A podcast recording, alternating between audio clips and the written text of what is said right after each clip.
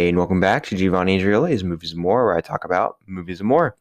All right, everyone, welcome back to the show. Today I'm here to talk about a really awesome and highly underrated dark comedy from 2016, directed by Todd Phillips, and that is, of course, War Dogs.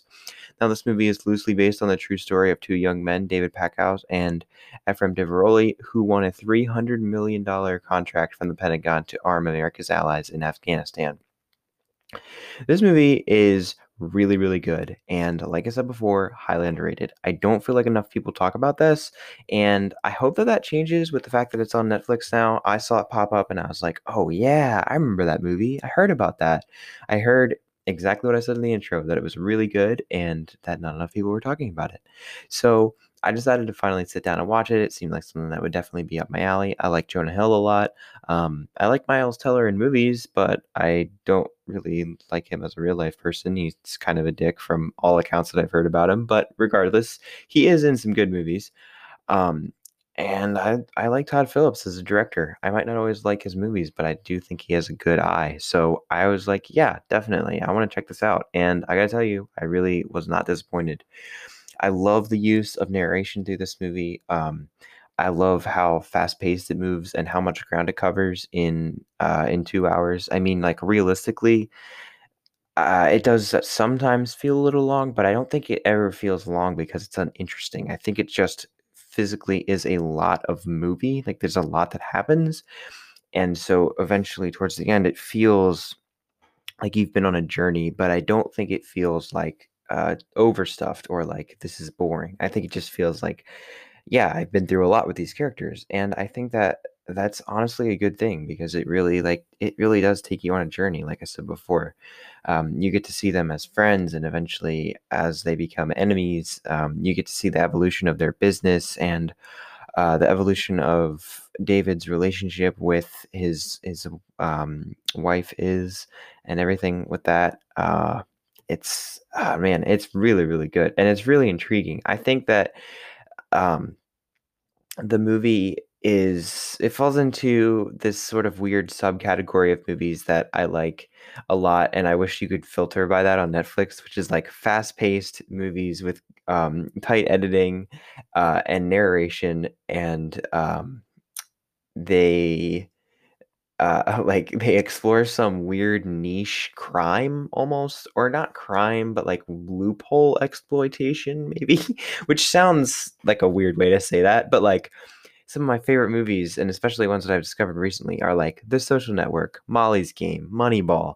Um, not that um, Moneyball has like narration or whatever. Like it could be any or all parts of this, but it's like a weird subgenre that I really like uh, like Molly's game is a very similar thing. It starts off with like a, a really strong attention grabber, and it um, it has narration. It's very fast paced, and it's showing you the evolution of like this weird crime that you know, like a weird niche crime that she's committing, and how it kind of uh, takes over and, and ruins her life by the end of it. Like and she gets involved with the wrong people and stuff. It's it's really like uh, I don't know when I developed this this obscure taste, but I really like it and this movie is definitely a great example of that like the narration they they do a really good job of holding your attention and explaining to you things that you might not have necessarily understood or that would have taken too long if they just sat down and did it through exposition like um like dialogue I think the narration just cuts a lot of that crap. Like it does a good job of give, giving you everything you need to know very quickly. And I also like that the film is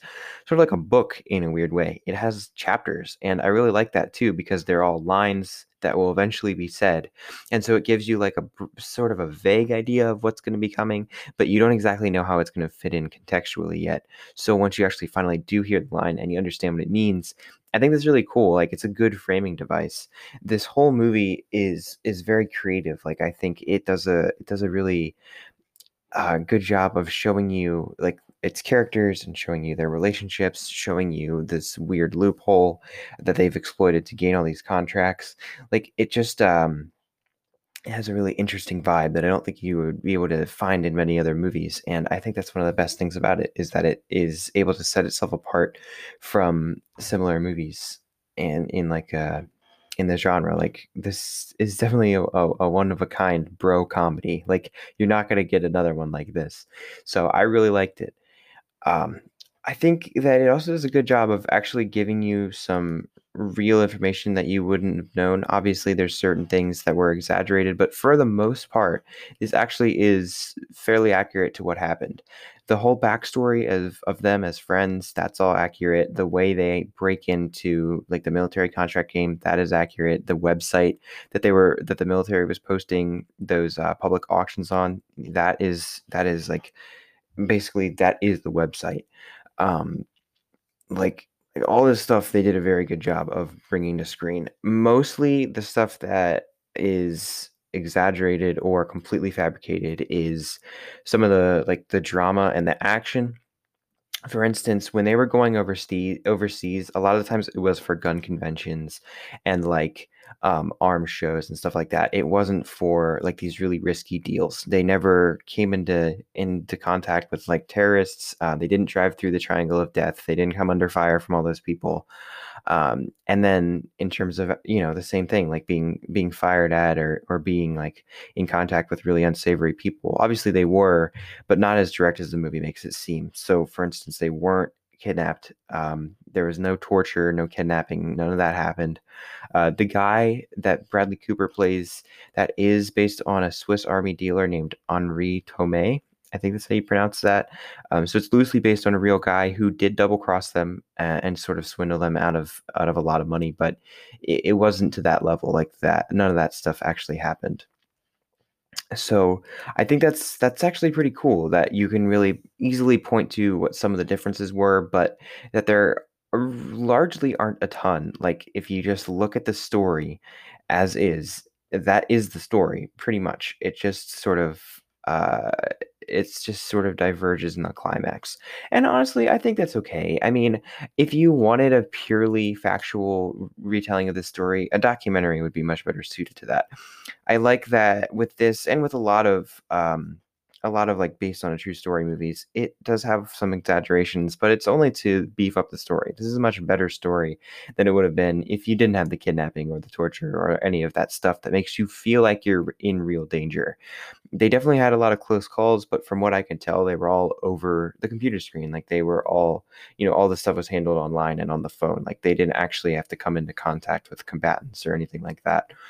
And that's just not an interesting movie. Like you can just definitely still make something out of it, but it, it doesn't have the same effect. And so I like that this movie sort of walks the perfect line where it's not like completely like, oh, um, you know, there were two guys and they sold guns and then everything else is made up. But like actually the their their jobs before they became gun runners, um, their relationship to each other, like uh, a lot of the other people in their lives, how they grew their business, all that stuff is largely true. I think that's cool that it's sort of in this nice balanced point.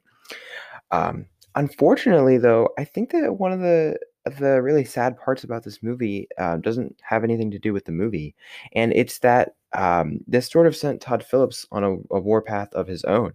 If you don't know the name, you probably do know his movies. He directed this one, obviously. He directed um, all three Hangover movies. He directed Due Date, um, Old School. Uh, he was a producer on Project X and a lot of other pretty big movies. And I think that unfortunately this movie sort of sent him down like a, an unfortunate path like it made him very angry that this was like a passion project for him and it was like i said multiple times throughout this episode underrated.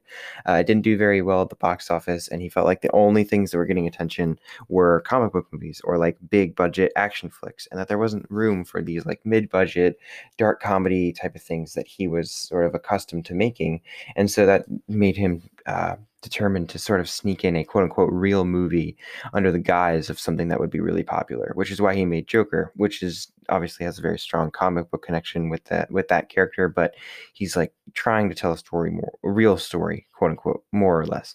But I mean, I obviously don't feel like that movie succeeds as well as everybody else does. I don't have as much of a favorable opinion, but regardless, that is a big part of the reason why people um, or why he made that movie. So yeah, that's that's kind of an unfortunate fallout, and I I wish that that hadn't happened. Like I would love to see a lot more movies like this, and I I definitely wish that it had got more attention when it first came out.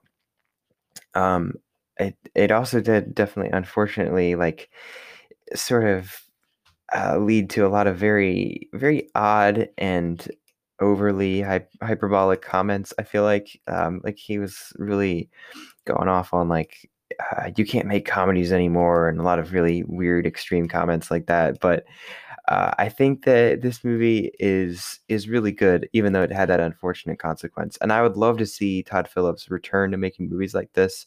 Uh, I think this is honestly like his lane more. I think that would be really cool. Uh, stuff like Joker, I just, I don't know. For me, I know it worked for everyone else perfectly, but for me, I don't think that's 100% his his genre. I think that stuff like this is is like perfectly suited to him. Like he just knows how to how to shoot these things and how to pace these things. Like it was really funny, and he keeps a, a very good handle on the tone the whole way. Like it it can get dark, but then it, it can go back to being funny, and it can be doing both at the same time. And I really like that. And I think that not every director would be able to pull that off as well as he did in this movie. So I think it'd be really cool to see him give this stuff another shot because I really don't think that that's true. Um, I think that there's definitely room for movies like this, especially with streaming, because um, because like that can give a lot of things a second life and it might be better suited to to movies like this so yeah hopefully it's like uh it but anyway that's about it uh, for this movie i think that's about all i have to say it is really good i would highly recommend that you go and watch it um it is on netflix right now and it's definitely worth your time you've probably never seen it and that's a good thing because you have a really good movie uh, in your future if you choose to watch it. All right before I get out here, I want to say that I am grateful for um, nice weather recently. We've been getting a lot of really uncharacteristically nice weather for February, uh, and it sort of feels like spring's coming a little bit early. So I'm really excited about that, and I've been glad that I can go play outside um, while it is sunny instead of just horribly dreary. So that's really nice. Uh, yeah, if you enjoy this episode, this podcast and you want to show it some love, please consider rating, reviewing wherever you get your podcast. Five stars is super helpful. You can do it right in app, and while you're there, consider subscribing so you never miss an episode. I post these every Tuesday and Thursday, as well as some additional days depending on what's going on in pop culture. And if you like the show and you have somebody in your life who you think would enjoy it as well, please send them my way. I'd love to have them. Word of mouth is one of the best ways that um, you can spread the word about this show. And if you want um, links to this episode and and um, everywhere you can possibly listen to it, as well as all the other episodes that have come out before this one. You can find all of that at moviesandmorepod.com, which is linked in the description below. So thank you if you've done all that, and thank you in advance if you're going to. But in the meantime, thank you as always for listening.